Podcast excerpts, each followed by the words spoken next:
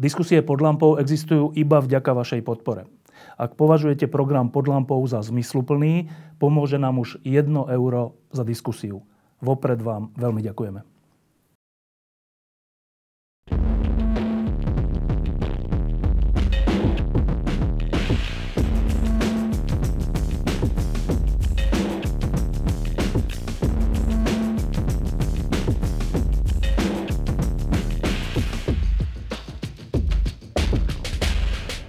Rok bol a je zaujímavý z viacerých dôvodov. Jedným z takých e, zrejmých je, že to bol rok 30. výročia 17. E, novembra 1989 a čo sa v tejto súvislosti udialo. A druhá dôležitá vec je, že to bol, bol a je rok, ktorý predznamená to, či sa v roku 2020 podarí alebo nepodarí e, zmena, ktorú na Slovensku množstvo ľudí pociťuje ako nevyhnutnú. E, preto som si zavolal dvoch ľudí, ktorí súvisia s obidvoma týmito významami roka 2019. Prvá otázka je, vy ste boli pri 17.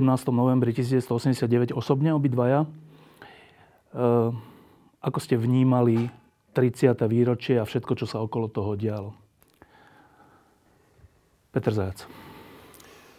No, pre mňa to bolo veľmi zvláštne výročie, lebo na jednej strane je reálny fakt, že to je asi posledné také okrúhle výročie, kde ešte kompaktne, áno, kompaktne žije naša generácia. Nehovorím, že o 10 rokov budeme všetci mŕtvi, ale po niektorí z nás celkom iste. No, s tým sa samozrejme spája aj to, že nejakým spôsobom každý z tej generácie už tak túži potom, aby mal svoje miesto v histórii. Takže takto som ja vnímal to 30. výročie, ako, že každý z tých, z tých ľudí, ktorí v tom novembri boli, z tých kľúčových ľudí, nejako túžil byť uh, najväčšou postavou slovenského národa, ako hovorí uh, no, prítomný František Mikloško. Čo je troška také, to mi pripadalo také trocha anekdotické. Um, okrem toho ešte jedna vec bola zaujímavá, že to bolo výročie, kde sa pohovorilo uh, o tom novembri 1989 najviac výmyslov.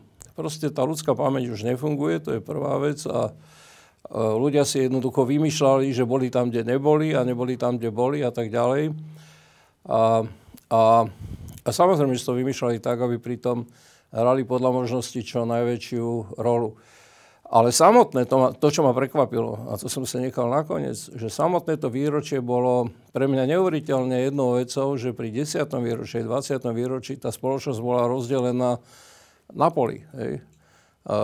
Zrejme aj kvôli Robertovi Ficovi, ktorý si november 89 nevšimol, ale dnes bola tá situácia úplne iná. Proste Slovensko uznalo november 89 ako hádam aj na, naozaj najväčšiu udalosť svojich dejín, dejín 20. storočia, to po prvé. A po druhé, tak aj vyzerali tie štátne oslavy toho 30. výročia, že proste nikto nehovoril, že o novembri negatívne, čo bolo pre mňa také až prekvapujúce. Tak to bolo zase, to bolo zase dobré, lebo to znamená, že november 89 naozaj v pamäti, v pamäti uh, Slovákov, ale aj Maďarov, aj Rusinov, aj e, Rómov môže byť proste naozaj jedným z najvýznamnejších, ak nie vôbec najvýznamnejším uh, faktom uh, dejín Slovenska 20. storočia. František Mikoško. Dve roviny som vnímal. Tá prvá je medzinárodná, bolo veľmi zaujímavé, lebo zároveň bolo 30. výročie pádu Berlínskeho múru, čo je symbol proste pádu komunizmu. A nemecký prezident Steinmeier pozval prezidentov štyroch krajín V4 a proste s nimi tentokrát slávil pád Berlínskeho múru. A potom teda položili aj všetci kvetiny k tomu pamätníku, ktorý tam teda, ktorý tam dá postaviť nadácia Svetov Vojtecha, ktorá od začiatku vlastne má tento projekt, aby tie krajiny sa zbližovali a poznávali. To znamená, že Slovensko, tak ako krajiny V4, bolo vtiahnuté do celého toho veľkého európskeho diania. To je veľká vec, myslím si. Myslím, že podobné, čo si sa udialo vlastne v Prahe, keď na pozvanie premiéra Babiša, tam boli všetci štyria premiéry a potom podobne boli prítomní v Bratislave. Čiže slávilo sa to ako, ako taká epochálna udalosť, by som povedal, celého tohto nášho priestoru, čo je veľmi dobré. Ale to podstatnejšie, čo som ja prežíval a ešte stále vlastne prežívam, chodím po celom Slovensku. Samozrejme nie len ja, ale každý. Chodí a študenti, Zuzka Mistriková, Peter, každý chodí, každého volajú. Ale ten môj zážitok bol neuveriteľný. Chodím najmä po školách, kde nás pozývajú, alebo aj mňa pozývajú, kde sú často mm, proste tie spomienky také, že celá škola narukuje do kina niekde, do kinosály, ako bolo napríklad v Leviciach, alebo na dvakrát v Košiciach sme boli v takom malej kinosále. A ja tam vidím pokračovanie, veľmi zaujímavé pokračovanie toho, čo vzniklo žiaľ kvôli tej tragickej udalosti tých dvoch mladých ľudí, Jana a Martiny, kedy mladí ľudia zrazu vstúpili na scénu. Odtedy je už vlastne rok a pol a tí mladí ľudia sú stále otvorení. Čiže ja to vnímam v tejto chvíli ako nástup novej generácie. A ja teda im veľmi zdôrazňujem, že takýto nástup neslobodno premeškať, pretože takýto nástup, alebo také niečo, že sa to deje medzi nebom a zemou, sa udeje len občas. Proste to je niekedy za 10, za 20 rokov, alebo potom už sa to nemusí vôbec opakovať. Či aby si boli vedomi toho, že v tejto chvíli nejakým spôsobom samotný život alebo tá, tie vývoj udalostí ich volá, že majú nejaké poslanie, povolanie a oni počúvajú, počúvajú a potom aj po tých stretnutiach prichádzajú a pýtajú sa, čo, čo si myslím, čo by som mal robiť a podobne, čo by mali oni robiť a podobne. Čiže toto je pre mňa niečo veľmi slubné. Zároveň samozrejme cítim aj to ohrozenie, že tá mladá generácia pochopila, že teraz prišiel aj čas, aby sa vyjadrila alebo aby ne, sa vydala na nejakú cestu. Čiže to je pre mňa veľmi, veľmi silný zážitok. Dve otázky k tomu. Jedna, si hovoril o tom Berlíne a Steinmeierovi. Tam zaznela taká pre mňa prekvapujúca vec, keď myslím, že práve Steinmeier, nemecký prezident, povedal, že bez strednej Európy, bez krajín V4 by vlastne berlínsky múr nepadol. Až takto nejako to sformuloval. Ehm, doteraz sa malo za to, alebo mnohí ľudia si mysleli, že to bolo vďaka tomu, že v Rusku bol Gorbačov a prišla perestrojka a neposlal, teda nevydal príkaz s ruským vojskám zasiahnuť. Ehm, čo tá Steinmeierová veta znamená? Ona znamená, že, že to rozhodnutie nakoniec, až Sovieti pustili ten berlínsky múr, že aj samotné to by som povedal, to vedenie Nemeckej demokratickej republiky ustúpilo, že nezasiahlo voči tej obrovskej demonstrácii v Lipsku, kde bolo 500 tisíc ľudí, že to bol kontinuálny proces, že v tom bol, tom, tom bol, to bol ten zázračný rok, že a, pred, a to aj vyvracia všetky konšpiratívne teórie o tom, že, že s komunista dohodli a ze štebákmi a podobne. Veď to začalo už začiatkom roku 80 9 okružným stolom solidárnosti a prvými slobodnými voľbami alebo poloslobodnými v Polsku 4. E, júna. Potom v júli to bolo prvýkrát Maďari porušili akési tabu a bol slávnosť, slávnostný. Bol proste jeden veľký pohreb Imre Nadia, kde teda rečnil dnešný, povedal by som, e, vodca maďarského národa e, Orbán Viktor. A potom, potom prišli ten exodus Nemcov, ktorý, ktorý šiel a už išla jedna udalosť za druhou. Samozrejme, že tých 40 rokov komunizmu stále niečo bolo. Bolo najprv Polsko v 51. východné Nemecko, Maďarsko, Československo, východ, Berlínsky múr, Československo, Solidárnosť. Čiže to išlo. To, čo je zaujímavé, že v viacerých týchto vystúpeniach zahraničných politikov sa hovorí, že vlastne ten, v tej poslednej fáze takým nejakým spúšťacím mechanizmom bola sviečková manifestácia. Že vlastne, ale samozrejme nie je porovnateľná udalosť s Maďarskou revolúciou v 56., ale že v tej záverečnej fáze tuto došlo prvýkrát k tomu a zároveň sa tam samozrejme objavil ten rozmer dnešnej revolúcie, to znamená nenásilného odporu, ktorý potom sa niesol celými tými udalosťami. Hovorím to preto, lebo v posledných rokoch je e, Vyšegrádska skupina skôr terčom buď posmechu, alebo oprávnenej kritiky za to, ako si tu vládneme a čo robíme, e, ako sme málo solidárni a podobné veci. Ale to, tento výrok Steinmeierov bol taký, že silný výrok, ktorý hovoril o tom, že, v, že krajiny V4 sú strašne dôležité. A ja by som to ešte doplnil. Tento výrok prezidenta Steinmeiera dokazuje, že Nemci sú tí, ten národ alebo tá krajina, ktorá vníma Strednú Európu že z úst francúzského prezidenta by žiadna taká veta nevyšla, pretože ho to ani nezaujíma. Sú plní seba. Ale Nemci vnímajú naozaj tú strednú Európu ako oni, ako jej súčasť. A to by som povedal, že malo by byť našim aj meritkom pre zahraničnú politiku. Platí ešte jedna vec, ktorá s tým súvisí, že NDR bola úplne najrigidnejšou eh, krajinou socialistického bloku v Strednej Európe. A reálny fakt je taký, že ten rok 89 v Strednej Európe, ktorý sa začal naozaj v Maďarsku a v Polsku, a potom dostal taký protipohyb v tom, čo sa odohralo v Pekingu na meste nebeského pokoja, pretože to rozhodlo o tej druhej ceste. V Strednej Európe sa rozhodlo jednej ceste po roku 1989 a my sme si to vtedy tak veľmi neuvedomovali, že vlastne na tom námestí e, Nebeského pokoja sa rozhodovalo o druhej ceste. To znamená o ceste násilia, o ceste potlačania ľudských slobod a takto to funguje v podstate až podnes. Ale v Strednej Európe sa už ten proces, ktorý sa začal v Maďarsku, v Československu e, ešte pred rokom 89, 88.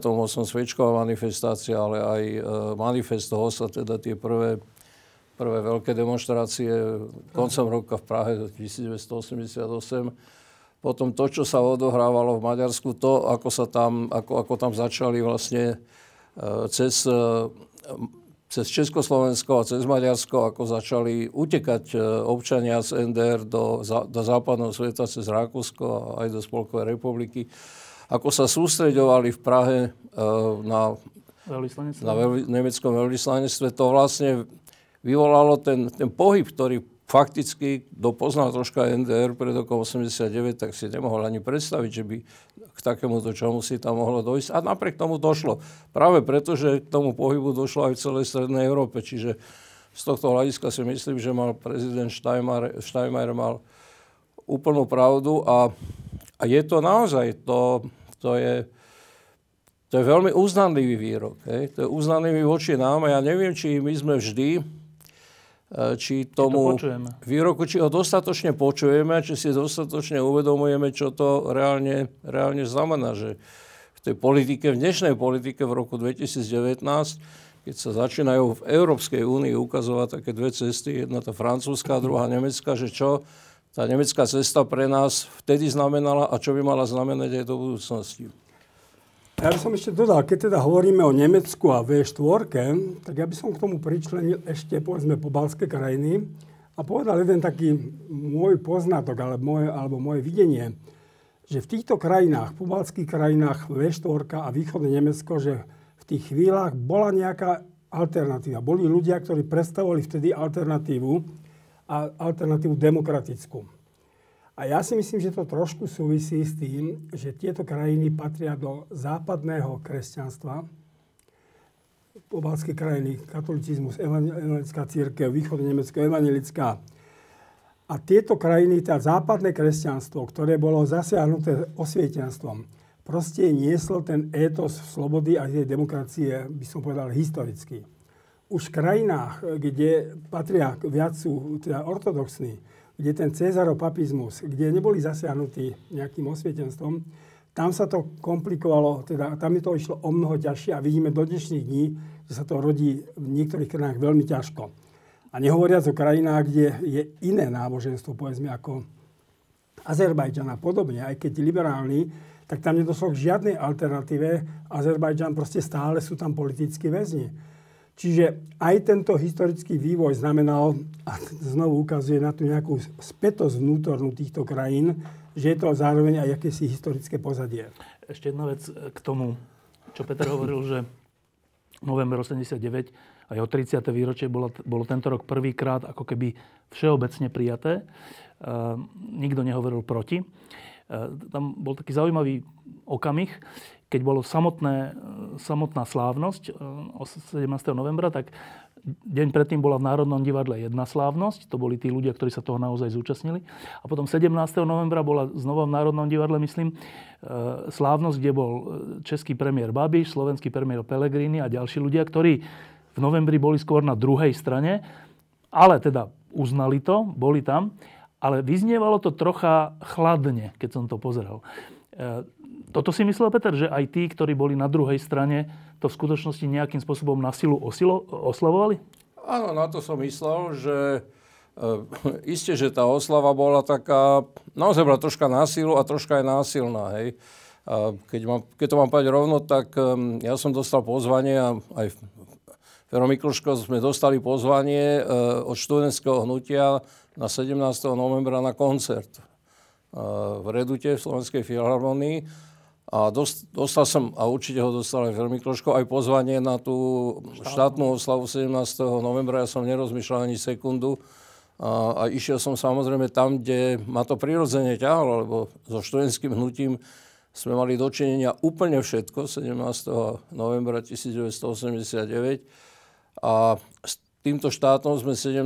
novembra 1989 mm, nemali spoločné vonkoncom nič. A teda ten chlad je pochopiteľný, ale napriek tomu to hovorím aj s istým uznaním, že si myslím, že lepšie, keď proste dokáže celý štát, celá krajina, celá spoločnosť a aj celý štát, keď dokáže proste sa zhodnúť e, ako celok s tým, že niektorý z tých, z tých, niektorá z tých udalostí, a teda aj z tých štátnych sviatkov je sviatkom všetkých. No proste to bolo úplne neprirodzené. To, čo vyrábal Robert Fico, tak ako bolo úplne neprirodzené, čo vyrábal v iných oblastiach. Aj v tejto oblasti to bolo, to bol to, tak ako robil vždy na schvál, tak aj v tomto prípade robil na schvál. Musím to ale povedať a odpuste mi to obaja. Pre mňa bolo takým náschvalom aj to, čo robila slovenská opozícia na námestí SMP 17. novembra. To bolo pre mňa niečo... Nemáme ti čo prepáčiť. A nepredstaviteľné a nedôstojné, že vlastne využili, využili oslavu 17. novembra 30. výročia na to, aby, aby sa navzájom proste prekarali, kto je viac alebo menej zodpovedný za to, že nedošlo k nejakej spoločnej koalícii. Pričom bolo od začiatku dokonca jasné, že k takejto koalícii nedojde, nemôže vzniknúť. Všetci povedali, a povedali to v celku pravdivo, svoje dôvody, hej, ale 17. novembra sa im zdalo po niektorým, hej, že to je presne ten čas, ktorý treba využiť vlastne na prihrievanie si vla, e, vlastnej polivočky. A osobitne ma to mrzí, to poviem rovno Roberta Mistrika. To ma naozaj to ma mrzí, lebo to je, to bol z jeho strany podľa mňa aj taký nedostatok takého elementárneho, elementárneho úsudku. Dobre, a teraz k tomu druhému rozmeru roku 2019 mm, a ten je a to je vlastne otázka. Ten je v rozpore s tým, že sme všetci nakoniec ten 17. november uznali, alebo nie, neviem. Hovorím o tom, že tento rok e, sa postupne ukázalo a ukazuje deň čo deň, týždeň čo týždeň, že v akom štáte žijeme. Ukazuje sa, ako tu funguje prokuratúra, súdy, polícia, vyšetrovatelia, ministerstva, vláda. Ukazuje sa, e, ako môže niekto mať v rukách generálneho prokurátora. E, pocítili sme, zažili sme, že žijeme v štáte, ktorý funguje tak, že to s novembrom 89 nemá nič spoločné. A zrovna v roku, keď je 30. výročie novembra a zrovna v roku, keď ten, to 30. výročie sa ako keby všeobecne uznalo. Je teda ten rok 2019 v tomto zmysle potvrdením novembra alebo vyvrátením novembra? V prvom rade aj toto by všetko by som dal do kontextu dvoch, troch predchádzajúcich rokov. Ja si myslím, že nejakým spôsobom dozrievala situácia, že vúdsky voľby do Vúciek v 2017 ukázali, že prichádza k akejsi zmene. Okrem jedného kraja, proste všetky tie kraje dostali nových županov. E, voľby komunálne posunuli túto vec ešte ďalej. Istotne to bolo aj v dôsledku tej tragickej udalosti, ktorá sa udiala a celého toho pohybu tých mladých ľudí za slušné Slovensko. Prezidentské voľby toto potiahli ešte ďalej. Dopadli veľmi dobre a idú, ide sa v línii proste k tej, ktorá bola vyznačená niekde už by som povedal v tom pohybe v roku 2018. Ale práve ten rok 2019 ukazuje, aké je to všetko vachrlaté, ako nad tým všetkým stojí otáznik. A ten otáznik sa poprvé týka toho, v akom stave je opozícia, pretože teraz sa nám už v 2019 predstavili všetky politické strany, ktoré idú do volieb a vidíme, že aký obraz sa tam dáva dohromady. A plus, teda zase by som povedal, v dôsledku tej tragickej smrti sa ukázala tá proste absolútna ničota, ktorá tu zavládla, že to Slovensko sa štátno morálne dostalo kde si úplne na hranicu zrútenia. No tak toto je rok veľkej pravdy. Ak teda hovoríme, že 2009, eh, november 89 bola, bol okamžikom pravdy a je to udalosťou, ktorá zjednocovala celé Slovensko, tak tá pravda sa v tomto roku ukázala naozaj v celej nahote. To znamená už bez akýchsi priklašovaní a tá pravda sa ukazuje, možno o tom budeme ešte hovoriť, aj v tom presahu na ten rok 2020. Bol to rok pravdy. Uh, rok 2019 nebol totiž len uh, rokom 30. výročia novembra 1989. Rok uh, 2019 bol aj druhým rokom po vražde Jana Kuciaka a Martiny Kušnírovej, to treba povedať. Lebo to bola taká strašná vec, ktorá zasahovala aj v roku 2019 a bude zasahovať celkom iste aj dovolí v roku 2020 do rozhodovania ľudí o tom, ako tu chcú mať vládu. Či tu chcú mať vládu proste, ktorá pokojne dopustí vraždy a dokonca sa na nich zrejme aj podiela, alebo či tu chcú mať e, vládu, ktorá um, proste žiadne vraždenie um, nie, že nebude podporovať, ale ho ani nedopustí. To je, to je, to je rozhodovanie, ktoré je úplne kľúčové. Budeme sa určite o tom rozprávať, čo, čo to môže znamenať tá zmena. To, to si nechám ešte chvíľku, ale poviem už teraz, že, že tá zodpovedná zmena, to je taký humbung, že, že to oni, oni, oni sa pomýlili v tom smere, teda tí, tí, tí e, marketéri sa pomýlili, keď si e, zobrali toto heslo, lebo to, to naozaj tomu nemôžu uveriť ani oni sami. Ale dobre, o tom sa budeme baviť neskôr. Ale ešte druhá vec tu je, že tých 30 rokov e, od roku 1989 aj tvorí vo svete. V svetových dejinách tvorí isté časové okno. Hej? A to časové okno sa reálne uzatvára. To bolo časové okno proste uh, obdobia, kde sa dala tá veľká zmena uskutočniť. A to nie je náhoda, že sa podarilo ju, aj keď to nie je bohvie ako krásne, krásna zmena, ale je to zmena zatiaľ, tá zmena proste platí. A ak budeme dostatočne šikovní a budeme dostatočne rozumní a budeme mať dostatočne e, veľa morálky, tak bude platiť aj v budúcnosti. Ale tá zmena sa mohla uskutočniť len tam, kde prebiehala, e, prebiehala nenásilne. Hej. Ja som to počúval 30 rokov od e, rozličných pseudoradikálov, aj zo strany mojich bývalých e, priateľov z VPN, že sme boli voči komunistom mier, príliš mierni a že sme mali byť tvrdšie a neviem čo všetko. Ale práve ten spôsob tej zmeny, teda že to bola nenásilná zmena, že to bola zmena, ktorá bola vedome nenásilná a bola vedoma, uh, vedome to bola zmena dohodou. A v celej Strednej Európe, nielen v Československu, že to znamenalo, že vlastne ona nevyprovokovala, nemohla vyprovokovať žiadny revanš.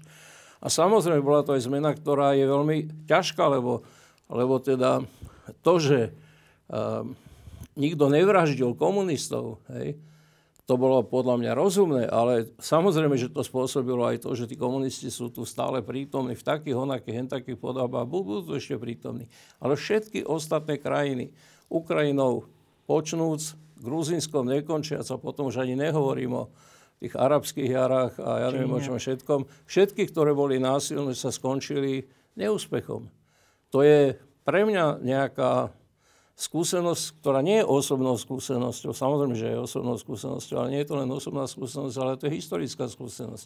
Že tam, kde sa dajú uskutočniť zmeny nenasilným spôsobom a sú to hlboké zmeny, tam môžu byť úspešné práve preto, že nevyvolávajú proste revanšizmus. Ja by som ešte dodal, lebo ty si spomenul, práve si hovoril o tom komunizme a o tých komunistoch a o, o revanže a podobne. ja si tiež myslím, že to asi, asi ináč nemohlo ísť. To, čo si občas vyčítam, si myslím, že bo, mohli tí vyšetrovateľia a bachari z 50. rokov, ktorí boli absolútni cynici a robili nadprácu, mučili nechutne ľudí, tí mali byť postavení ako pred súd a braní na zodpovednosť. Ale práve to, že, jak sme na začiatku hovorili, že sa už pozeráme trošku aj s odstupom, že už proste veci aj hodnotíme, tak jeden, ten rok 2019 otvoril znovu jeden zaujímavý problém. Václava Malého sa ako katolického kniaza, ako hovorcu proste tých dní v Prahe, pýtajú, že či odpustil svojim, teda tým triezniteľom, lebo jeho naozaj byli a proste, by som povedal, deptali. On že samozrejme ako kresťan im odpustil, ale stále si kladie otázku, že, alebo stále vidí jeden problém, že títo ľudia nikdy nepovedali prepáčte. Nikdy nepovedali, chybili sme, odpustite. A toto otvára jeden problém, ktorý podľa mňa pred nami stojí a ktorý zatiaľ ja celkom neviem uchopiť. Keď som bol chlapec a som, povedzme, niečo urobil, napríklad otcovi, teda bol som ku nemu nedobrý, tak mama ma vždy večer viedla, že aby som sa mu ospravedlnil. A keď som to neurobil, ja som sa ráno zobudil a bol som ešte nejaký viac zatvrdnutý v tom zle a o mnoho, o mnoho ťažšie sa mi potom, by som povedal, vyrovnávalo s, tý, s tou svojou chybou a s tým všetkým. Zostalo to nejako vo vzduchu. Je to nejaké, povedal som, také zvláštne mystické tajomstvo zla. Títo ľudia sa naozaj neospravedlnili a napáchali tu strašne veľa zla. Tí komunisti, často ľudia komunisti, ktorí rozhodovali o osudoch ľudských, eštebáci, policajti a podobne. Čo to znamená, že oni sa neospravedlnili? Že to znamená, že to zlo tu zostalo nejak zatvrdnuté. A s týmto sa pravdepodobne budeme musieť ešte nejakým spôsobom do budúcnosti trápiť, že akým spôsobom sa toto dá nejako odčiniť, alebo, alebo ja neviem, proste nejako premeniť. Lebo toto tu je a toto zostalo vo vzduchu, proste zapečené.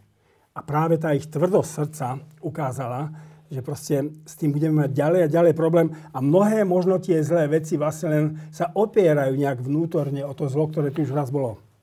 Ešte sa vrátim k tej otázke.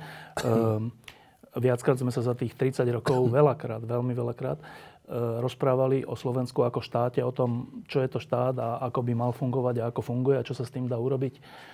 Uh, slovenský ústavný právnik známy Ivan Trimaj mi raz povedal, že, že základnou úlohou štátu nie je ani ekonomika, ani životné prostredie, ani nejaké vzťahy medzi ústavnými orgánmi, ale že základnou úlohou štátu a zmyslom štátu je spravodlivosť. A hovorím to preto, že v roku 2019 sme denne konfrontovaní s tým, že Slovensko je proti spravodlivosti, tak je postavené, tak, tak funguje, tak fungujú všetky jeho silové zložky a všetko, že je to nastavené proti spravodlivosti. A to je vlastne tá otázka, že po 30 rokoch budovania štátu sme svedkami toho, že ten štát je nie, že nevybudovaný, ale že v tom základe, v tom zmysle existencie nefunguje. Čo to o nás hovorí? Tak v prvom rade to o nás hovorí to, že my sa správame k štátu, ale to je aj historický problém Slovenska, vlastne tak dvojako. Na jednej strane úplne pohrdavo, jednoducho pohrdáme štátom ako nejaký, nejakou, nejakým, spoločným. nejakým, nejakým spoločným, spoloč, niečím spoločným, čo vlastne vytvára nejakú, nejakú jednu, jedno spoločenstvo ľudí a jednu spoločnosť. A rozmýšľame len o tom, že ako ten štát ogabať, aby som to povedal rovno. To je normálne, tradičné uvažovanie, kto čítal Kalinčiaka alebo kto čítal Jesenského. Tak dnes už je na čase, aby niekto napísal podobný román, o voľbách alebo o čomkoľvek dnešných. A ukázalo by sa, že, to je jedna z najväčších slovenských tradícií, teda to obabrávanie štátu. A druhá, druhý taký spôsob je, že uh, je tu obrovská vôľa ten štát nielen ogabať, ale priamo, priamo ho rozkradnúť. Hej?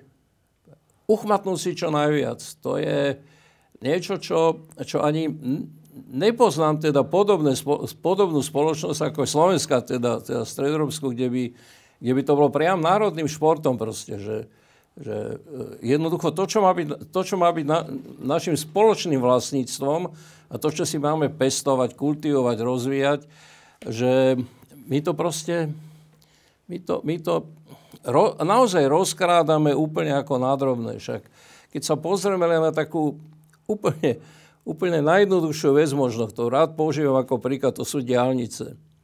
My sme neboli schopní za 30 rokov vybudovať jedno cestné spojenie na, dnešnej úrovni medzi uh, západným Slovenskom, teda západnou hranicou Slovenska a fakticky východnou, e, východnou hranicou Slovenska. Ale o čom to svedčí? Svedčí to o tom, že voči tomu spoločnému a teda aj voči štátu máme naprosto na jednej strane pohrdavý vzťah, hej, ale na druhej strane aj veľmi podlízavý vzťah.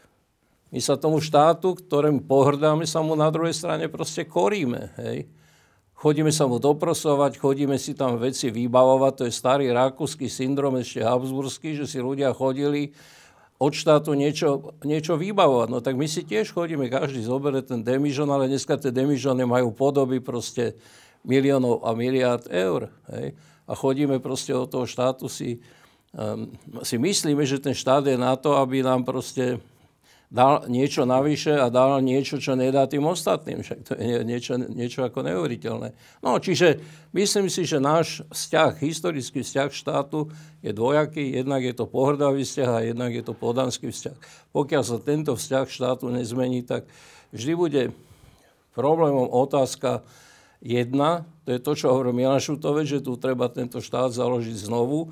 A druhá, ktorú vždy kladie si uh, tu prítomný František Miloško, Mikloško, ktorý to niekedy možno hovorí troška anekdoticky, ale nemyslím si, e, že to je ani také anekdotické, keď si kladie otázku, že či máme na to, aby sme e, mali vôbec svoju štátnosť. To ešte stále nie je historicky zodpovedaná otázka. Preto, preto sa to pýtam, lebo to, že korupcia existuje, je fakt v každom štáte, aj v škandinávskych štátoch, aj všade je nejaká miera korupcie a takí už ľudia sme. Ale to, čo sa ukázalo teraz v roku 2019 a predtým tiež v istých rokoch, je, že to nie je u nás tak, že tí, ktorí dostanú moc, sa starajú o to spoločné, o zdravotníctvo, školstvo, súdy, prokuratúru a trocha si z toho zoberú, ale že všetko si zoberú a vôbec sa o to nestarajú. To sa tu ukázalo. A to ja neviem, no, Fero naozaj hovorí často, že štát nie je samozrejmosť a že keď takto to bude pokračovať, tak o neho prídeme. Neviem, čo tým presne myslíš, ale že k tomu smerujem, že tento postoj, keď nie, že trocha si ukradnú, ale že všetko, vedie k čomu? Tak to sa opakujem, to sa opakuje, ako by to bola naša nejaká genetická zakódovanosť, že, že proste ten štát sú tí, ktorí sú pri moci Zrazu si na tú moc tak zvyknú, že sú schopní ho naozaj rozkradnúť. No. Veď to je, niečo, to je niečo nebývalé. Veď korupcia je všade vo svete. Ale teda nielen to, ale povedzme, ja som bol prekvapený teraz, alebo až šokovaný, že nachytali, veď ten súd uznal, že tie telefonáty, teda tie správy cez tú trému sú autentické. A tí niektorí dotknutí si zrazu kladli otvorenú otázku verejnú, že ja, prečo by som mal ja odstúpiť? Veď, veď, no ale čo toto je za spôsob? Už nehovoriať samozrejme o tých drobných, že, že proste to by som si nebol pomyslel. Naozaj nebol by som si pomyslel, že niekto môže tak primitívne, ale tak úboho svoju stavovskú čest pošľapa, že, že proste ešte iniciatívne posielam nejaké správy, čo sa deje, aby teda len som sa zapáčil tomu svojmu nejakému zamestnávateľovi. Toto svedčí, že tu není ani taká základná stavovská čest nejaká, že, že ja si myslím, že ten ohlas sudcov mal byť silnejší. Že proste to není možné priznať. Tak ako povedzme od cirkvi žiadame vždy, že keď sa niečo stane, tak aby sa jasne k tomu vyjadrila, že ak chce byť morálnou autoritou, ak chcú byť súdy morálnou autoritou, no tak sa musia potom vážnejšie vyjadriť k tomu všetkému. Nie tak nesmelo. Pretože potom, potom naozaj každý si môže klásť otázku, ale prečo by som vlastne mal odstúpiť? Na Slovensku sa, na Slovensku sa neodstupuje. No proste na Slovensku, keď sa tam niekto dostane, tak aj keby mu čokoľvek dokázali, tak vie, že viac sa tam už nemusí dostať, tak neodstúpi. No ale to znamená, že aj celkové tá atmosféra spoločnosti není stále dobrá. Ja teda žasnem ako niektoré, a teraz budem veľmi, by som povedal, domovsky založený, ako niektoré katolické oblasti, akým spôsobom sa teraz prikláňajú, včetne kňazov, bohužiaľ, proste takým hnutiam, ako je ako je povedzme... Harabín Kotleba. No tak, tak čo toto je? Čo toto je? Tak, tak to treba pomenovať na začiatku, pretože v opačnom prípade sa to zase niekde môže dostať, sa to rozrastie ako nejaká rakovina a potom si budeme len klásť otázky, kde sme urobili chybu. Teraz sa treba ozvať, teraz sa láme chlieb. Umova, že za tých 30 rokov, keď sme sa o tom viackrát rozprávali, tak e, sme hľadali nejaké príklady z iných krajín, že čo sú tie kotvy, ktoré držia ten, ktorý štát pokope, alebo ho dokonca dajú do pohybu smerom k lepšiemu. A nachádzali sme všelijakých zaujímavých ľudí typu Otakara Motejla, alebo typu e, Pavla Holendera, alebo typu Václava Havla, alebo typu podobným Tadeuša Mazovieckého, ktorí ľudia v tých svojich funkciách dávali nejaký vzor, dávali nejakú, aj nejaký rešpekt, nejakú úctu k tomu štátu, k tej inštitúcii. No, v roku 2019, keď sa pozrieme na naše inštitúcie, je tam vôbec niečo takéto? Ale áno, to určite, hej. Uh, boli také prvo, prvé vzory, také prvé lastovičky, to boli mladí ľudia, ktorí uh, chodili na univerzity v uh, západnom svete a poznali troška inú spoločenskú, sociálnu kultúru, ale aj politickú kultúru, a ktorí sem prišli a chceli ju preniesť do tých zamestnaní v štátnej správe a ako sa ukázalo proste, nebolo to... Boli vytlačení. Boli, boli, boli z toho vytlačení, ale tie lastovičky prvé tu sú. A čím viac ľudí, mladých ľudí bude mať túto skúsenosť z otvoreného sveta, tak tým o to, o to, to bude pre Slovensko, pre Slovensko lepšie. Ale ja si myslím, že ten základný problém vlastne on síce vznikol s Mečiarom, hej, ale z môjho pohľadu, z nášho pohľadu, teda nie z tej Mečiarovskej strany, ale z, z tej našej strany, tým, ten problém sa začal v roku 1998, keď sme vedeli, že treba urobiť tri veci. Poprvé, že treba uh, začať robiť reformy a ono to trvalo dosť dlho, Ne, neišlo to veľmi rýchlo, ale predsa len tie základné reformy sa aspoň rozbehli, alebo sa začali a niektoré sa aj uskutočnili. Po že e, je pre nás kľúčový vstup do západných e, štruktúr, západných štruktúr e, teda predovšetkým pre mňa to bolo NATO a v druhom rade Európska únia. To sa v podstate sa to horko, ťažko, ale podarilo sa to ten zmysel toho vidím, vidím ja aj osobne oveľa, oveľa e, výraznejšie dnes, ako povedzme pred, v, tom, v tých, tých, tých 0 rokoch. Jednoducho, pretože v tých krízovejších situáciách, v ktorým teraz dochádza, sa ukazuje, že to je dobré zakotvenie. Že pokiaľ sme zakotvení v tých euroatlantických štruktúrach, tak je to pre Slovensko ako rozumné. Ale po tretie, sme hovorili o tom, že treba zviesť zápas s tou mečiarovskou korupciou. A to je vec, ktorú bude do konca života vyčítať Mikulášovi Zurindovi, že popri tých dvoch dobrých veciach práve tú tretiu vec neurobil. Lebo pochopil, že vlastne uh, ten zápas s korupciou je strašne ťažký a že je oveľa jednoduchšie vlastne nejakým spôsobom uh, sa napojiť uh, na tie zdroje korupcie, ktoré proste tu, ktoré tu existujú.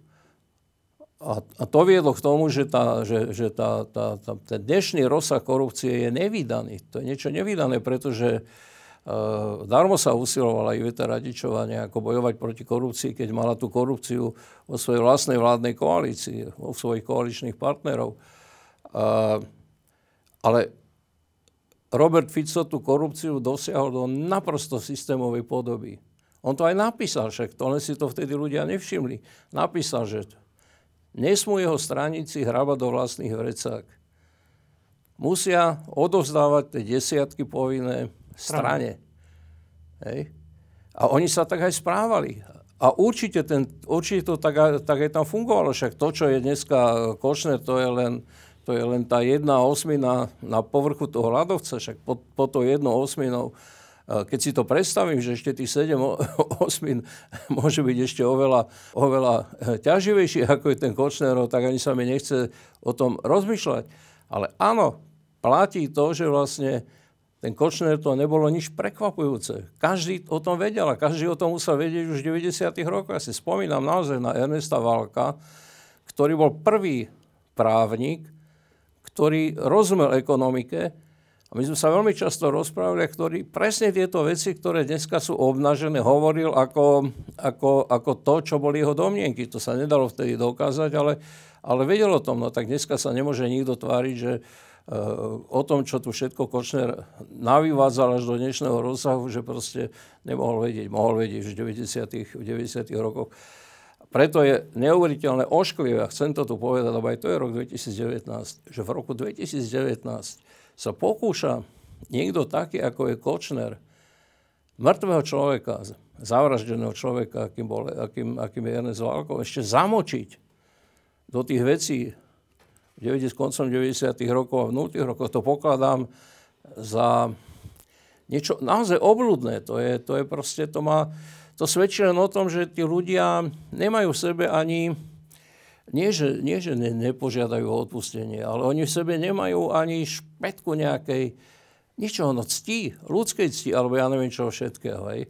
Uh, tak to hovorím teraz vedome o tom Ernestovi Valkovi, pretože to je, to je tiež nejaká súčasť toho roku 2000, toho, čo sa odohralo v roku 2019. Ja som ostal v nemom úžase, keď som zistil, že ho Košner chce používať ešte teraz v nejakom súdnom procese. Ešte raz sa k tomu vrátim. Uh, teraz sa v tomto roku 2019 sa ukázalo, ukázali hrozné veci a Okrem iného sa ukázalo to, že, že ľudia, ktorí majú nejakú funkciu alebo sú v nejako, z nejakého stavu, z nejakej profesie, oni vôbec nie sú hrdí na tú profesiu, na ten stav. Oni to všetko chápu len ako cestu k tomu, ako niečo tým získajú. Že napríklad sa ukázalo, že advokáti, však advokát je v poriadku, je dobre, že advokát, že teda obvinený, akokoľvek ho nemáme radi, má advokáta, to je súčasť právneho štátu, to je november 89, to je perfektné. Ale tí advokáti nie sú advokáti, oni sú formálne advokáti a v skutočnosti sú vybavovači. V skutočnosti robia všeličo medzi, medzi obvineným a sudcom a prokurátorom a vybavujú, aby to dopadlo inak. Čiže to není, že hrdý advokát. A tak, tak to, to môžeme ísť... To není, že hrdý prokurátor. Hrdý generálny prokurátor bol ako poskok Kočnerov v tom, v tom videu. Že tuto sa ľudia dostanú do funkcie, akejkoľvek, politickej, sudcovskej, policajnej, a oni nechápu to, to tak, že ja mám teraz funkciu a teda zodpovednosť, ale ako cestu k niečomu si prilepšiť alebo úplne niekoho zničiť alebo niečo také. A teraz to je tá otázka, že predpokladám, že fungujúci štát vyžaduje, aby ľudia nezneužívali svoje funkcie, aby, aby chápali svoje miesto v tom štáte ako niečo, čo prispieva k budovaniu to, toho štátu, čo prispieva k spoločnému dobru. Až takto by som to povedal. Ale ja za posledné roky takýchto ľudí vo funkciách nevidím. A teraz, vy ste boli úplne pri začiatku v tom 89. Tam bola nádej, že však bola Kubišovej pesnička e, ľud, vláda, vieci tvých sa do tvých rukov navráti. No ale ako sa navrátila, Fero? Ja keď si spomínam na takého pána profesora Vávora, podpredsedu vlády pre ekonomiky, no tak, ekonomiku, to bol pán, to bol aristokrat. Proste on, veď on tam nebol dlho, ale on zanechal taký dojem, že človek si spomína, ako že toto, toto sú vážne osobnosti. No proste teraz sa dostala k moci, je isté naozaj vyprázdnené. Také, tá generácia stredná je, je, to je akýsi, prežíva akýsi vrchol pragmatizmu, tá vlna celá, ktorá tu trvala tých posledných, ja neviem, 10-15 rokov, teraz akoby vrcholila, ale samozrejme otázka, že či, či ona sa neprepadne ešte do nejakej väčšej depresii a tak, jak stojí v Biblie, že vieš, keď dábla vyženeš a sa vráti inými dverami alebo iným oknom je ešte horší. Čiže v tomto smere my stále prežívame obrovský zápas. Ja si niekedy aj to tak hovorím verejne, že proste sme na tom ešte lepšie ako Maďari, pretože tí Maďari, proste to, čo tam robí teraz táto vláda, jak ob, obmedzuje slobodu všetkých vo týchto vo všetkom, ale tá hrozba je v tom, že ešte nemajú ani alternatívu. Sa nerodí žiadna, že tam není nič, čo by mohlo v najbližšom čase nejak prevziať moc. Takisto si myslím, že Češi sú na tom veľmi zle, že to je až také beznádené. Ja veď, že samozrejme fandím tým ľuďom na tej letnej, ale, ale tam až cíti tú beznádenosť. V tomto smere zase ten Babiš sa má právo smiať, že tak či onak do tých voliek tam bude. No tak to sa tu nestalo našťastie, lebo ja si myslím, že aj vďaka teda mostu Hídu proste ten Robert Fico aj, aj Robert Kaliňák odišli. Ale dobre, o tom teraz nehovoríme. Ale ak si myslíme, že sme na tom o mnoho lepšie, tak práve toto všetko, čo sa ukázalo a o čom tu hovoríme, hovorí, že sme na tom možno, no nie že horšie, ale že sme na tom veľmi zlé. Pretože my vnútorne, vnútorne potrebujeme vyzápasiť taký zápas, že ktorý je takmer, by som povedal, existenciálny, ktorý súvisí s nejakými našimi historickými, genetickými návykmi, že proste sme nemali zodpovednosť, nemali sme svoj štát, no tak proste ten, ten hore, to je pre nás niekto, kde, jak Peter hovorí, ktorého možno ogabať. No. Ale ten paradox toho toho dnešného roku vidno aj v tom, že Robert Kaliniak síce odišiel vďaka mostu Hídu, ale nie vďaka poctivosti mostu Hídu, ale vďaka tomu, že most Híd chcel ostať pri moci. to je proste, to, ja, to, ja to teraz hovorím aj troška tak nadľahčenie, ale to je jednoducho fakt. Hej. Teda neboli to veľmi nejaké poctivé, poctivé okolnosti, ale dobre, nechajme to tak. Ale ja skúsim skôr odpovedať na tú prvú otázku, že uh, až do marca 1991, hej, Márec 1991 je veľká cezúra v dejinách ponovembrového Slovenska, jednoducho preto, že v marci 1991 sa začal mečiarizmus. Hej, to, čo sa dnes volá mečiarizmom, to sa začalo odchodom Vladimíra Mečiara a jeho následovníkov do AZDS. To je proste fakt. Na tom fakte môže skúšať meniť, kto chce, čo chce, ale tam sa to začalo. A odtedy, odtedy sa dá povedať, hej, naozaj sa dá povedať odtedy, že lož sa stala pracovnou metódou. Je to obľúbený výrok, ktorý povedal Milan Kňažko pri inej príležitosti, ale, ale stalo sa to vtedy, v tom marci 1991. Ale dovtedy, do toho marca 1991, ja som nepoznal jediného človeka vo VPN, ale, ale aj teda v tej, v tej vrcholovej politike KDH u ľudí takých, ako bol, ja neviem, Jano Čarnogórsky v tom čase, alebo Vlado Palko, alebo, alebo podobní ľudia, alebo po 92. Fero. A určite aj ďalší. Ale nepoznal som ľudí, ktorí by uprednostnili nejakú, nejaký svoj prospech alebo svoje mocenské ambície pred uh, celkom. Teda my sme naozaj boli ochotní, a to nehovorím preto, že to bola iba nejaká ochota, ale my sme proste keď sme boli presvedčení, že to, čo sa deje, je absolútne nespravodlivé, že treba proti tomu bojovať, tak sme to urobili aj za cenu toho, že sme vypadli z politiky, že nami ľudia pohrdali a že sme boli osobne atakovaní, boli, boli atakované naše rodiny. Však to, to, to neboli maličkosti, keď e, čo ja viem, Fera napadli na ulici alebo... alebo teba. Áno, aj mňa a naše deti a neviem čo všetko. Ale robili sme to, lebo sme, to, lebo sme proste pokladali spoločnosť a štát.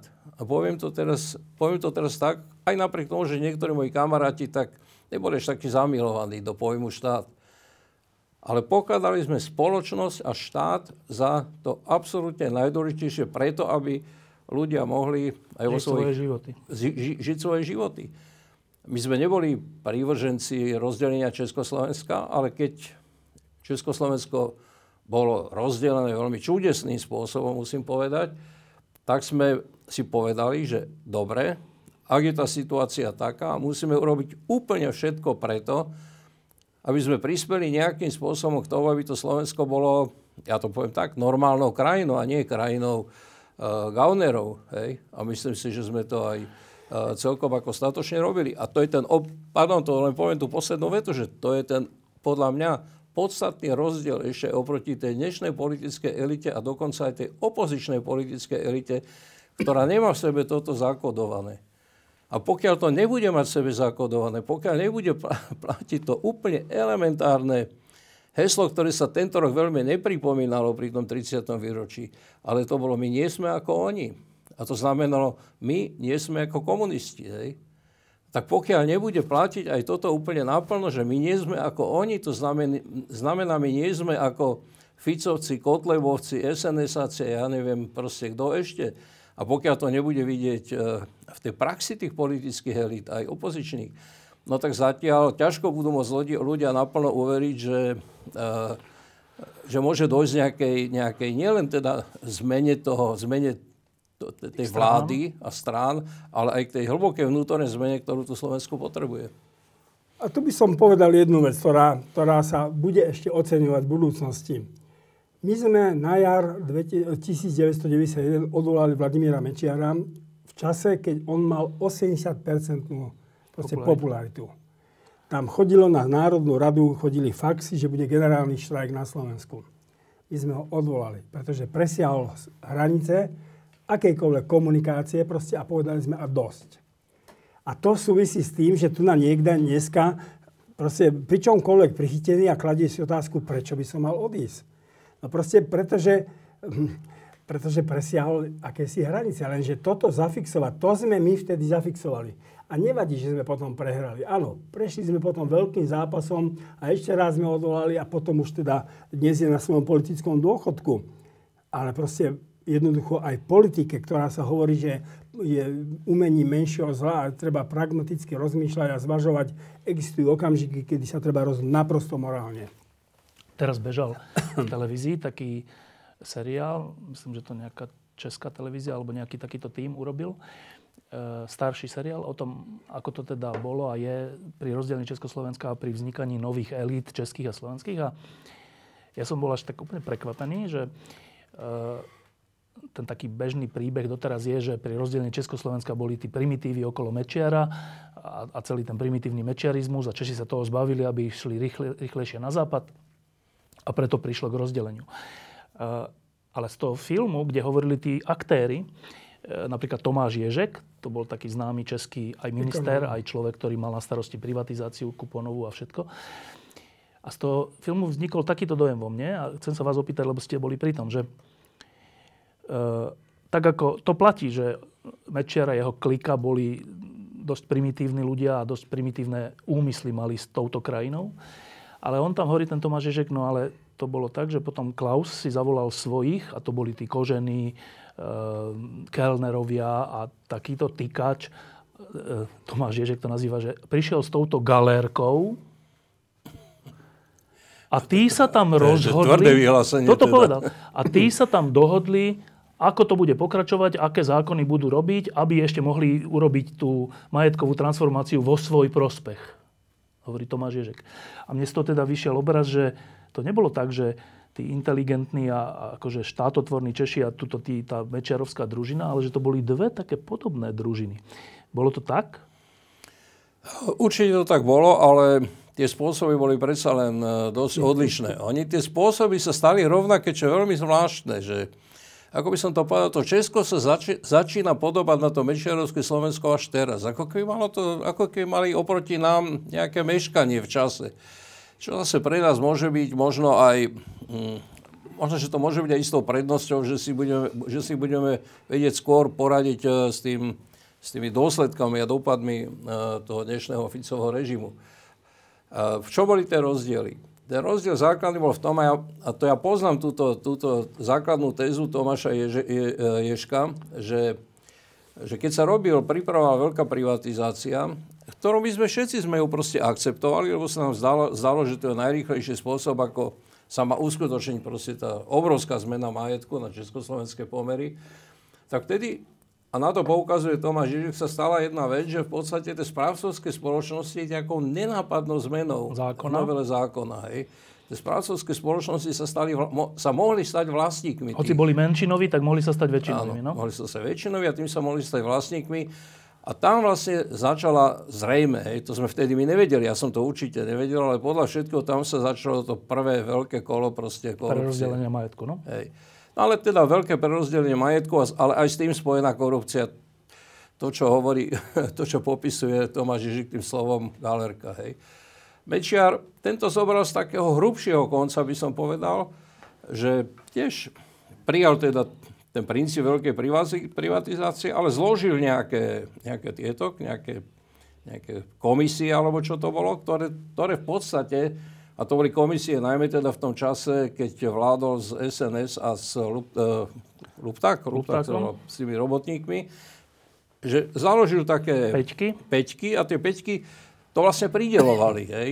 Čiže to, urobil to na taký slovenský a možno aj uhorský spôsob, že priamo to tam pridelovali tým svojim, to, tomu sa v tom čase hovorilo poctiví privatizéri Mečiarovci.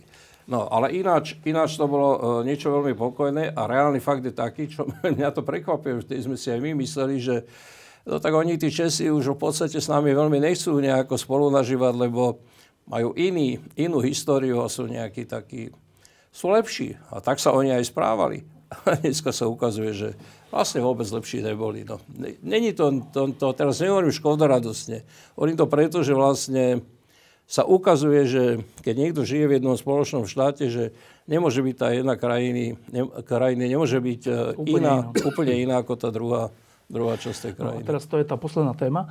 Uh, vás dvoch som pozval, okrem toho, že ste boli pred 30 rokmi pri pri tom novembri 89 a okrem toho, že celých tých 30 rokov ste sa o niečo snažili, tak aj preto, že vás poznám ako ľudí, ktorí napriek tomu, tomu že boli v tom rozhod- pri tom rozhodovaní hlavnom a boli aj vo vysokých funkciách a všetko, tak sa nezmenili ani vaše majetkové pomery, ani vaše povahové pomery, by som povedal. A to je moja predposledná otázka, že, z ktorej potom pôjdeme k dnešku, že je úplne vzorec, úplne sa to opakuje, že ľudia na Slovensku, ktorí sa dostanú do nejakej funkcie, sa zmenia. E, zmenia sa aj povahovo a zmenia sa aj majetkovo, by som povedal. A teraz, e, keď to tak sledujete, však to sa týka vás, vašich kamarátov, vašich spolustraníkov, vašich ľudí, ktorí, s ktorými ste najbližšie boli. E, čo je tá kvalita, na ktorú by sme si mali do budúcnosti dávať pozor u rozhodujúcich politikov, aby sa počase nezmenila ich povaha a majetkové pomery? Fero. Tak na stredovekých, na stredovekých hradoch to bol Šašo, ktorý povedal pánovi, čo si ono myslí. No tak my sme tu nemali medzi sebou Šašo, ale sme si povedali, proste pohybovali sme sa v spoločnosti ľudí, ktorí, ktorí cítili vo svedomí povinnosť povedať niekomu, že proste alebo ho vysmiať, by som bola priateľský, alebo teda nejakým spôsobom, už len keby bol náznak toho, že chceme niekde vybočiť, proste, aby, aby sa človek vrátil. To je prvá vec, že človek nemôže byť sám a najmä v prostredí, kde každý proste ho okiadza. No. no a potom podľa mňa sú to aj isté také nejaké danosti z detstva, z mladosti, kde, keď človek vyrastá, keď, keď človek vidí, vidí vlastne takú aj biedu života. Ja nakoniec dnes bývam na Hejdukovej ulici, každé ráno, keď vyjdem, tak vidím, ako tie sanitky z celého Slovenska privážajú tých ľudí na ožarovanie No, tak som si vedomý toho, že tí, tí, ľudia, tak teraz čo majú v sebe, akú perspektívu. A či človek niekedy musí, mal by vnímať ten život proste v tých rôznych rovinách, aby si uvedomil, že je to smiešné. No pápež Pavel Jan František povedal raz, že videl veľa v živote bohatých ľudí, ale nevidel ešte, aby nejak pohreb, kde by nejaký boháč išiel teda do horobu jeho rakva a za ním kamion majetku. No. Čiže človek, človek by si mal túto pokoru pred životom a pred tým, čo môže prísť a čo ho môže z minúty na minútu prekvapiť. Proste mal by si ju nejakým spôsobom pestovať alebo, alebo vnútorne by som povedal, tak nazvime to premodliť alebo a tak ďalej a tak ďalej. Čiže to je aj asi danosť povahová, je to danosť aj prostredia, v ktorom človek žije. Váš, moc je najväčšia vášeň, no tak to je najväčšia vášeň. To boli posledné toto všetko ti dám, keď sa mi pokloníš. To, boli, to posledné pokušenie. Posledné pokušenie teda Krista e, zo strany diabla. Čiže to je zrejme, to sme videli na tých Brežnevov, už vôbec tam nevedeli stáť, a, ale proste sa držali, lebo tá moc ich držala už napriek tomu, že všetky pokušenia ich života pominuli. No tak to je niečo pravdepodobne také aj satánske, že človek tomu zrazu podľahne. No šťastný je ten, kto má vedľa seba kamaráda, ktorý mu to povie do očí. Určite to aj e, rodina výchova a ja čím som starší, tým som viac povďačný svojim rodičom za niečo, čo som ako dieťa, najmä dospievajúci človek, nevnímal až s takou veľkou radosťou, lebo moji rodičia boli veľmi prísni na nás. To môžem povedať, ale dneska to už oceňujem. Ale za úplne podstatné pokladám to, že my si myslíme nejako, že, že, pros, že v podstate odola tomuto pokúšeniu že to je vlastne taký samopohyb. Že keď je človek ako normálny, normálny čestný, tak tomu odolá. Ale tá, to pokušenie je strašne veľké, lebo pred tým človekom, ktorý sa dostane do takejto významnej funkcie, sa zrazu otvorí jeden úplne iný svet, a to je svet korupcie. Ten svet je strašne príťažlivý. Vá, strašne, strašne vábí. A na to človek musí vyvinúť, to je, to je moja, moja absolútna skúsenosť s tými ľuďmi, ktorých som ja zažil, keď, zažil, keď sa dostali, dostali k moci. Človek potom musí strašne aktívne vyvinúť obrovské úsilie, aby sa nejakým spôsobom postavil vlastne proti, proti tomu e, vábeniu, ktoré, ktoré, je, ktoré je naozaj, ktoré je, to je krásne vábenie, to je strašne prítulné vábenie. Hej, a teda videl som málo ľudí, ktorí tomu vábeniu odolali. Jeden z nich bol ináč František Mikloško. Uh, Samozrejme, on to hovorí preto, aby som bola vďaka tomu, že on bol stále pri mne. to, určite, to určite nie. No a to je, tá, to je tá posledná otázka, že Teraz sme dva mesiace pred voľbami, čo je, že, čo je, že hneď. To je, že vlastne sme už úplne v tom. E, a sú to voľby, ktoré rozhodnú o tom, či tu tento režim v takej či onakej podobe, v podobe zodpovednej zmeny alebo žiadnej zmeny, bude pokračovať, alebo sa vydáme zdravšou cestou. A teraz, keď hovoríme o tých predpokladoch toho, tej zdravšej cesty, tak ako Fer hovorí, už tu alebo ty si to hovoril, už, tu, už iných tu nebudeme mať, než tu máme teraz. Aj v koalícii, aj v opozícii.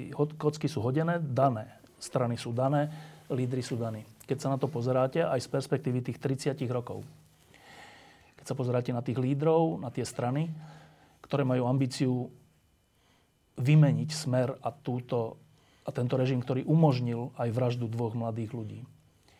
Ehm, ten pohľad na alternatívu vo vás vyvoláva čo? keby som sa na to pozeral krátkodobo, tak ja by som povedal, že to vyvoláva vo mne nádej, pretože ja si nakoniec myslím, že to tak dopadne, že predsa nastane tam nejaká vláda alternatívy. Ale už nie som si tak istý, či tí ľudia to dokážu zvládnuť.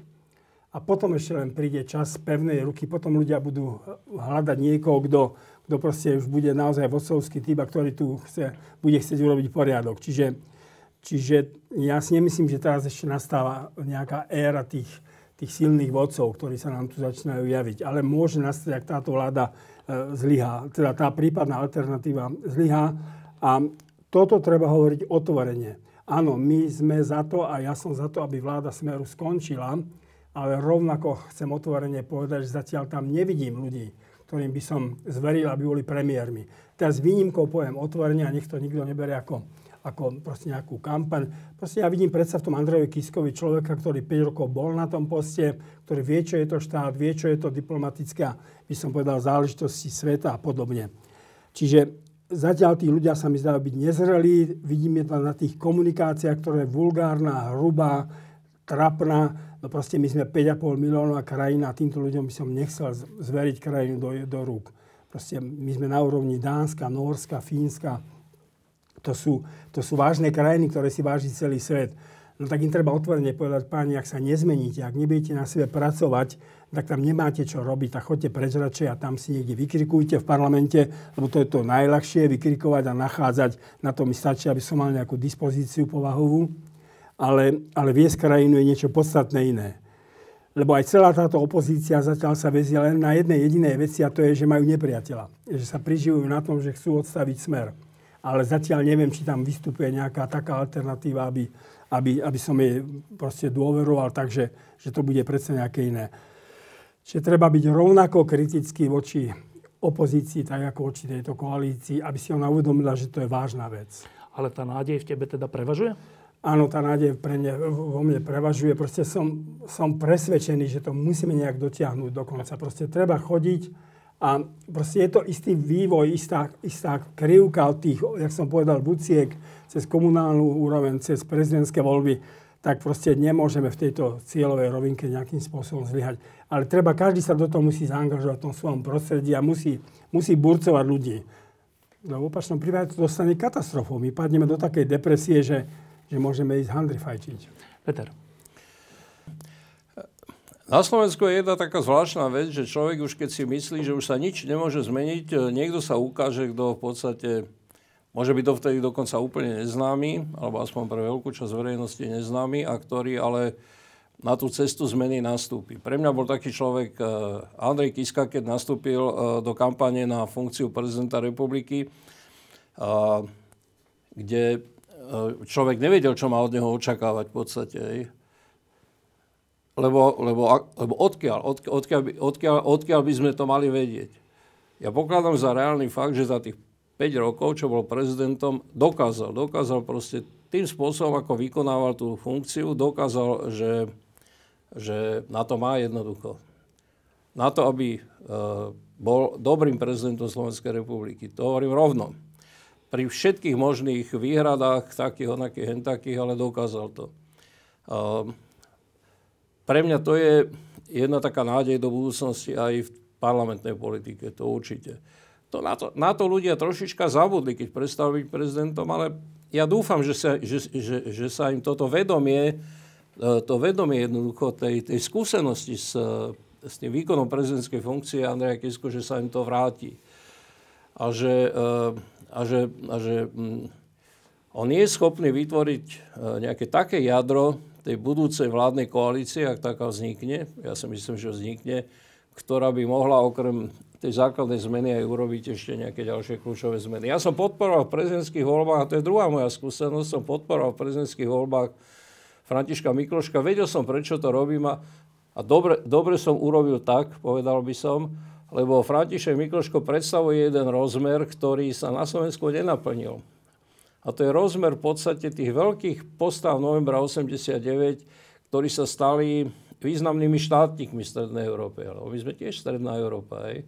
To bol Gönc, Arpad Gönc ako maďarský prezident, no v prvom rade asi Václav Havel, ale aj teda polskí prezidenti, Valensa a tak ďalej. Hej. My sme na Slovensku toto nemali, tak ja som si spájal teda tú možnú voľbu Františka Mikloška s týmto, že môžeme mať proste, že môžeme mať prezidenta, ktorý potvrdí, potvrdí proste svoj osob, osobou november 89. Nestalo sa tak z rozličných dôvodov. Ja si myslím, že možno aj, aj a najmä preto, že vlastne tá časť toho politického spektra, ktorá ho mohla podporovať, uh, ho nepodporila do tej miery, ako by to bolo ako by to bolo potrebné na to, aby sa tým prezidentom mohol stať. Teda myslím teraz v podstate na tú, na tú, na tú, na tú, na tú no? kresťanskú katolickú stranu proste, ktorá bola, veď som to zažil v tej volebnej kampani, ktorá bola, ktorá bola na všetky svetové strany. Hej.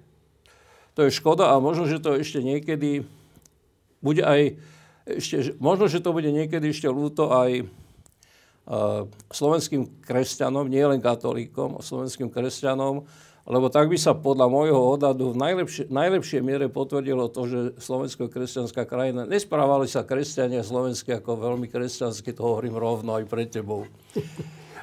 Ale pre mňa, e, pre mňa, pretože som poznal Zuzanu Čaputovú v tej malej, malej podobe toho zápasu o Pezinskú skládku, tak som vedel jednu vec a to som vedel bezpečne, že je uževnatá, že je nepodajná, že, je, že teda spravodlivosť eh, pre ňu hrá podstatnú, podstatnú rolu, eh, lebo tak sa správala v tej, eh, v tej kauze. kauze. Tak z tohto hľadiska by som povedal, že už nemal som tento pocit z Roberta Mistrika, čo nie je nejaká výčitka voči nemu, ale teda jednoducho, jednoducho nič také za sebou nemal. To, aká bude Zuzana Čaputová prezidentka, to sa ešte len ukáže. Hej. To sa ukáže v tých medzinárodných vzťahoch, to sa ukáže v tých velikánskych zmenách, ktoré nás čakajú.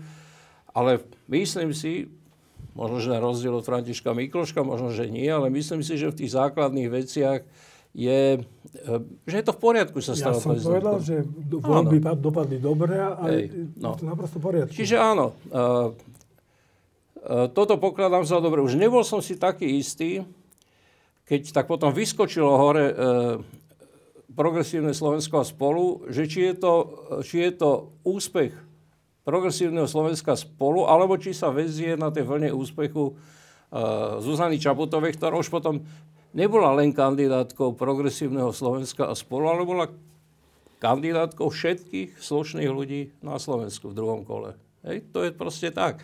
Oni si ten úspech prisvojili. Ja si myslím, že sa ukázalo, že že jednoducho... To bolo predčasné, no? Že to bolo áno, že, to, že, že proste, že, že na to až tak nemajú, keď to mám tak povedať zjednodušene, že skôr by bola Zuzana Čaputová potiahla ich v tých parlamentných voľbách, ako že by oni tak až potiahli túto, ale dali jej priestor, urobili jej kampaň, tak to zase treba nejakým spôsobom rešpektovať.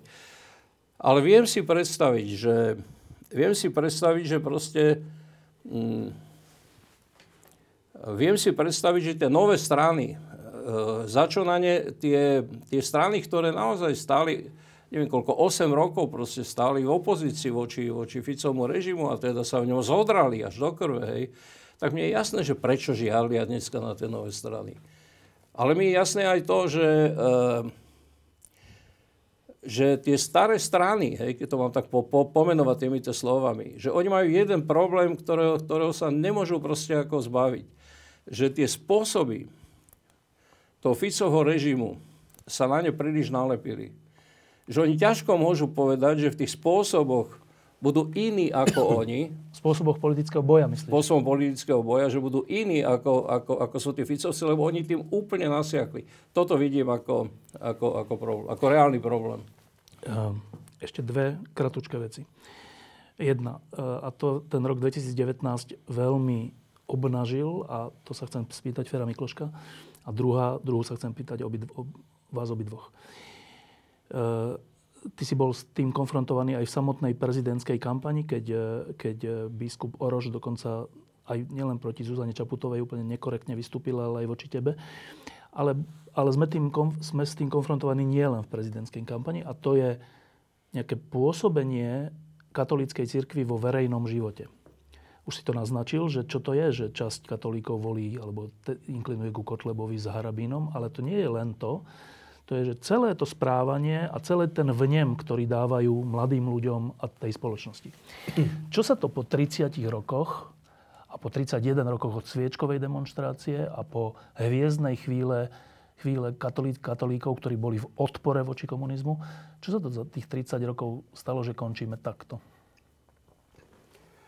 Ehm, ja si myslím, že tam je viacero faktorov. Samozrejme ten prvý, ja neviem, či ho v tejto chvíli dokážem celkom popísať, že aký bol historický slovenský katolicizmus, to znamená... Dlhodobo. Dlhodobo. A teraz nemám na mysli len, povedzme, za slovenského štátu, ale tak dlhodobo, že akým spôsobom prežíval. O tom budem musieť ešte zrejme veľa aj čítať, aj študovať, pretože teraz vidno, ako všetko vlastne so všetkým súvisí, ako tá kontinuita proste akéhosi vývoja mentality sa nedá nejakým spôsobom poprieť. Druhá vec, podľa mojej mienky, e, slovenský katolicizmus, ale najmä teraz by som povedal niektorí veriaci a teda aj niektorí kňazi, zatiaľ sa nebudem ešte vyjadrovať biskupom, podľa mňa sú frustrovaní. To znamená, že oni nevedia tiež žiť bez nepriateľa. My sme, my sme zažili ten šok, ja to stále hovorím v tom novembri 89, že sme stratili nepriateľa. Že žiť s nepriateľom je hrozne ťažké, ale žiť bez nepriateľa je ešte ťažšie, lebo vtedy sa musí v tebe ukázať, že čo v tebe vlastne je, ako chceš tvoriť. A nakoniec nejakým spôsobom je to asi problém celého katolicizmu vo svete, lebo keď pápež hovorí, že aby sme sa išli na tú perifériu, aby sme sa, to znamená, že aby sme sa dokázali presiahnuť, že sme tu není pre seba, pre nejaké uzavreté naše spoločenstvo, ale že sme preto, aby niečo sme priniesli svetu. Tak ako nakoniec aj ten katolicizmus a potom samozrejme aj evangelická církev dejinami prinášala pre Európu. No, čiže ja si myslím, že je to taká nejaká frustrácia z toho, že to nevieme nájsť, že nevieme sa, nevieme sa prekonať a preto, preto sa nám dobre žije v tom uzavretom prostredí a preto sa nám ľahšie žije, že vieme popisovať nejakých nepriateľov a samozrejme, ak má niekto billboardy, že za Boha a, a, a, a neviem, za rodinu alebo niečo. Za život. Za život a za všetko, no tak už potom sa automaticky k tomu prikláňajú. A chýba tam, chýba tam nejaká diskusia. Chýba tam nejaká diskusia, kde by niekto dokázal povedať, čo sme povedali, že aj vysmiať sa, že prosím vás, ale toto není všetko. A vy sa trošku spamätajte. A treba povedať to aj, aj na adresu niektorých kňazov. Áno, veď pekne, že robíte niektoré veci a hlboko sa pred nimi kláňame. Ale vo chvíli, keď idete presiahnuť niekde a začínate už politizovať, no tak si vedľa. Tak si vedľa kamaráda, hovorím to otvorene, bez hľadu na to, či si kňaz alebo si není kňaz. No. Tam zrejme nastáva ešte nejaké väčšie pnutie, pretože ak v jednej chvíli, povedzme, predseda celej konferencie biskupov Slovenska plus miestny biskup e, Sečka nejakým spôsobom sa vyjadrí proste na adresu, povedzme, farára Kufu, a na druhej strane ho Trnavský arcibiskup a druhý deň. Na, vyzdvihne, no tak e, rozumný človek vie, že tam musí byť nejaké vnútorné pnutie, ale ja by som povedal, že to vnútorné pnutie, pnutie v tejto chvíli aj potrebujeme pretože taká nejaká predstieranie nejakej jednoty a nejakej fajnovosti už v tejto chvíli nás nebude zachrániť. Už treba si jasne povedať pravdu. Ak sme povedali, že rok 2019 bol rokom pravdy, tak proste v tom treba pokračovať. Proste treba si hovoriť pravdu, bez toho, aby som niekoho ponižoval alebo proste urážal.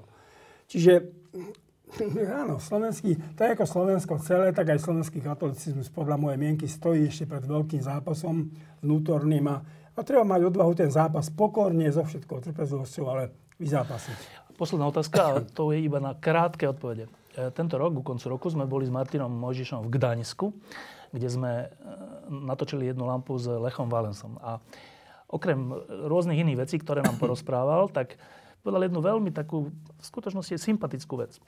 On povedal, že v roku 80, keď sme zakladali Solidaritu a potom v roku 89, keď som aj bol kandidoval za prezidenta, tak som presne vedel, čo mám robiť.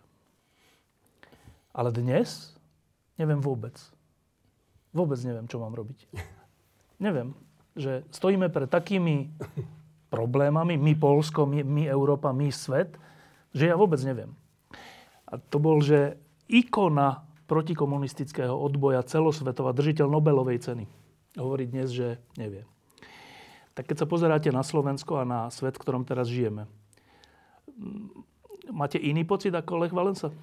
Peter. Uh, ja som si ešte ani v roku 1989, a to ešte ani v novembri 1989, kde už tých znakov zmeny bolo veľmi veľa, ale Nevedel som si predstaviť, že tá zmena na Slovensku, však už uh, vedel som, že zmena dojde a na nejakých zmenách som aj sám participoval už v tom čase. Hej. Ale nevedel som si predstaviť, že tá zmena bude taká hlboká. A napriek tomu tá zmena taká hlboká bola. To znamená, že aj dnes ten svet, potom už v podstate som, my, som mal takú jasnú nejakú, nejakú uh, som mal taký jasný, jasný azimut, keď to mám tak povedať.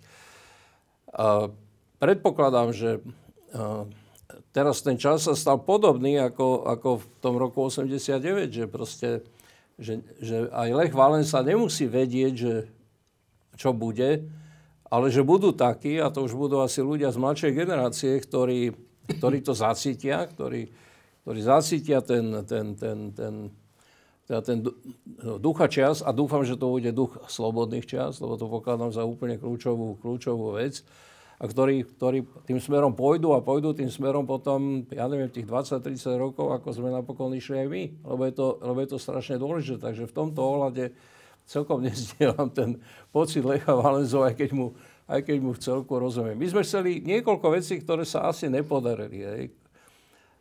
My sme chceli napríklad, určite som to ja chcel, aby došlo k nejakému vyrovnaniu medzi Eh, následovníkmi proste eh, slovenského štátu a komunistického Československa. Lebo som vedel, že pokiaľ k tomuto nedojde, tak to budú ústavičné proste ako pnutia. Hej. Eh, nám sa to v tom 89. podľa mňa podarilo, a teda darilo sa to aj v 90., 91. až toho 92. Ale potom už nejako, nejako, to, nejako to išlo nejako troška ináč. Čo mi je, čo mi je aj ľúto. A a tým vrcholom toho, tohoto pohybu je dnešne pre mňa absolútne nezrozumiteľné. Hej. E, niečo, čo som zažil úplne v poslednom čase, to je až taká, nie nevraživosť, ale až taká nenávisť ako medzi, medzi tými radikálnymi, e, radikálnymi e, katolíkmi a radikálnymi liberálmi. Nechcem povedať, že sú to ex, extrémisti, lebo v tomto prípade si nemyslím, že ide o nejaký extrémizmus, ale o nejaký radikalizmus. Mne to iba hovorí to, že ešte stále tá spoločnosť proste nedozrela na, nedozrela na niečo, čo tiež si myslím, že je do budúcnosti ako dôležité a čo vidím ako jednu z takých možných línií hej, toho, čo, čo má tá slovenská spoločnosť si vyriešiť v tých následujúcich 30 rokoch, to je taký, taký normálny proste vzťah medzi, Eh, medzi tými dvoma, dvoma, dvoma časťami spoločnosti, pretože ak k tomu nedojde, tak zabudnú obidve tie časti tej spoločnosti, že za ich, za ich chrbtom dýcha na jednej strane radikálny fašizmus a na druhej strane radikálny neomarxizmus. Hej, tak ak sa nechceme stať krajinou, kde proste tie okraje neomarxistické, neosocialistické a, a neofašistické sa dostanú do stredu, tak musia Hej, tie dve stredové časti spoločnosti, lebo oni sa pohybujú v strede. Raz napravo, raz naľavo musia tie dve spoločnosti spolupracovať. Hovorím, mňa to, mňa to šokovalo, teda hovorím samozrejme o knihe rozhovorov uh, Karola Súdora s Vladimírom Pálkom. Nerozumiem tomu, úprimne tomu nerozumiem. Tým reakciám. Prosím? Tým, Tým reakciám, hej. E, a na záver teda reakcia na Lecha Valensu od vtedajšieho tiež dizidenta Fera Mikloška. To je zaujímavé. Lech Valensa nevie, čo má robiť. Ja viem, čo mám robiť. Idú Vianoce, treba sa zastaviť. Treba sa usobrať. Proste my žijeme jednu bláznivú dobu. Proste to je z akcie na akciu. Teraz tie informácie, človek si ťukne na ten info, internet, teraz ten povedal to, ten povedal to. A nie je vôbec čas na to, aby som sa zastavil, aby som si nejakým spôsobom len prežíval niečo, čo je pekné, čo je obyčajné, čo je ľudské. Takže ja viem, že teraz sa teším na Vianoce, ak mi Pán Boh dá zdravie, že ich prežijem zdraví aj s mojou manželkou. No tak, tak sa budem tešiť, že budem svietiť stromček a budem premýšľať, budem si čítať, budem mať výbornú kapusničku, šalátik, rybičku. Troška alkoholičku. Troška alkoholičku, prosím. Čiže odporúčam všetkým, aby sa zastavili na chvíľu, aby, aby sa usobrali, aby, aby sa vedeli s akýmsi odstupom pozrieť aj na svoj život, aj na všetko, čo sa udialo. A tam sa potom rodia tie veľké myšlienky vo živote. František Mikloško, Petr Zajac, ďakujem, že ste prišli. Ďakujem. No, teraz ja, úplne ja, takto na záver, že tá, to, však vy ste dvaja úplne že symboly toho spojenectva liberálov a konzervatívcov, alebo občianského a katolického na Slovensku. To je preč? tu aj nastáva proste, tu nastáva aj také nejaké napätie, že povedzme západná spoločnosť tieto niektoré problémy morálno-etické už nevníma ako nejaký problém. A tu je obrovský panický strach, že proste toto sa chtiac nechtiac aj sem prevalí. A preto je ten extrémny, by som povedal, taký, taký postoj. postoj, aby sa tomu nejakým spôsobom zabránilo. Ale takýmto spôsobom sa to len politizuje a ničomu sa nezabráni. Čiže ten problém treba uchopiť ďaleko hlbšie. No. Ty ešte veríš na to spojenectvo? Eh, ja ho pokladám za absolútne ako kľúčové. Teda veríš, neveríš, to je iná vec. No vidím, že dneska je v oveľa horšom stave, ako bolo, ako, ako, ako bolo to spojenectvo od 89. do 92.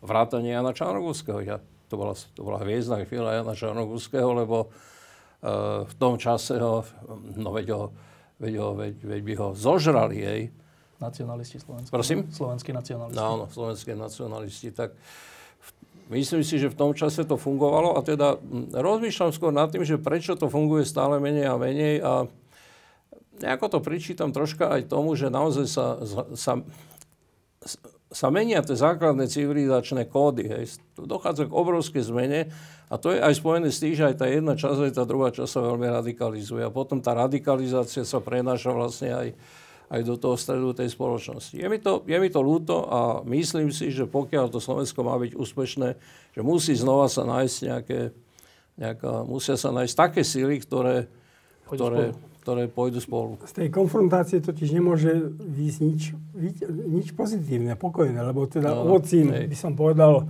e, ovocím každého dobrého činu je pokoj. tichá radosť duše. No, tak sa nedá normálne pracovať. Nedá sa pracovať s nejakým, s nejakým, s nejakým dlhodobejším horizontom, hej? pretože to všetko je potom iba situačné, okamžité, pre túto chvíľu. A tak sa nedá budovať žiadna spoločnosť ani žiadny štát. Pôjdete voliť? Áno. A ja už robím kampaň v vašej rodine. je potrebná? No v niektorých častiach určite. Diskusie pod lampou existujú iba vďaka vašej podpore. Ak považujete program pod lampou za zmysluplný, pomôže nám už 1 euro za diskusiu. Vopred vám veľmi